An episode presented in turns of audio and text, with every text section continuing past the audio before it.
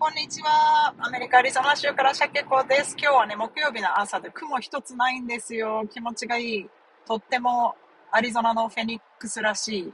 えー、朝なんですが、昨日ね、嵐が来たよっていう話をしたと思うんですけど、今日はね、その影響で車がすごい汚れていて、今洗車をしてね、あの、ちょうど終わって、あの、すっきりピカピカな車で気分もいいなと思ってる、えー、ところなんですが、今日はアメリカの好きなところを話そうと思って、っていうのはね、なんかスーパーのカートあるじゃないですか。まあ日本だと、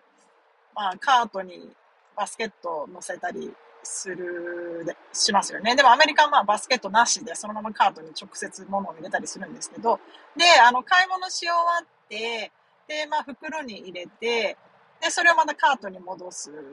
じゃないですか。そそこも日本一緒だと思うんですけど、で、車まで持って行きました。で、そ、それで車に荷物を乗せました。で、皆さんその後、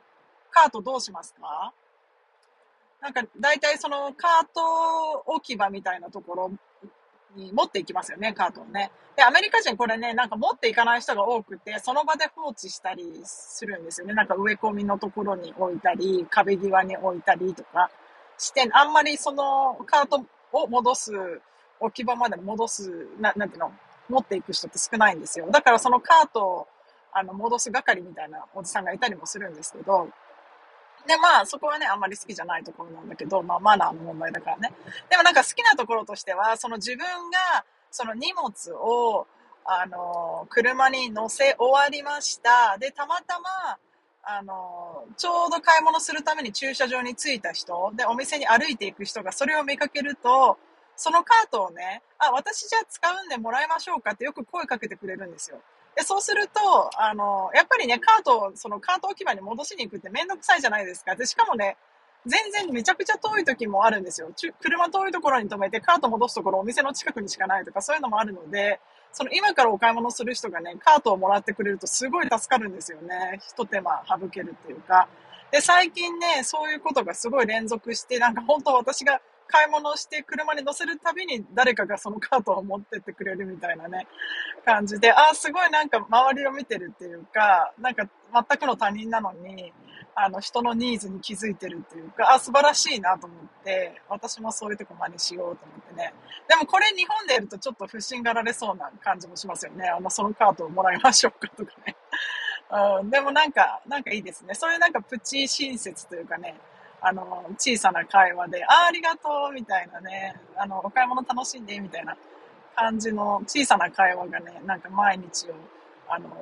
少しずつ明るくしてくれるというかね、あのそういうのの積み重ねで一日が楽しくなるなというふうにあの思いました。えー、ぜひぜひ皆さんも、えー、アメリカの方はやってみてください。今日はなんか話してたら3分しか経たなかったわ。から他に何か話すことあるかな週末からね、あのー、出張なので、その準備に追われてるんですけど、それに加え、あの、息子のね、リトルリーグ、野球のリトルリーグの、あの、オープニングナイトが金曜日にあって、明日ですね。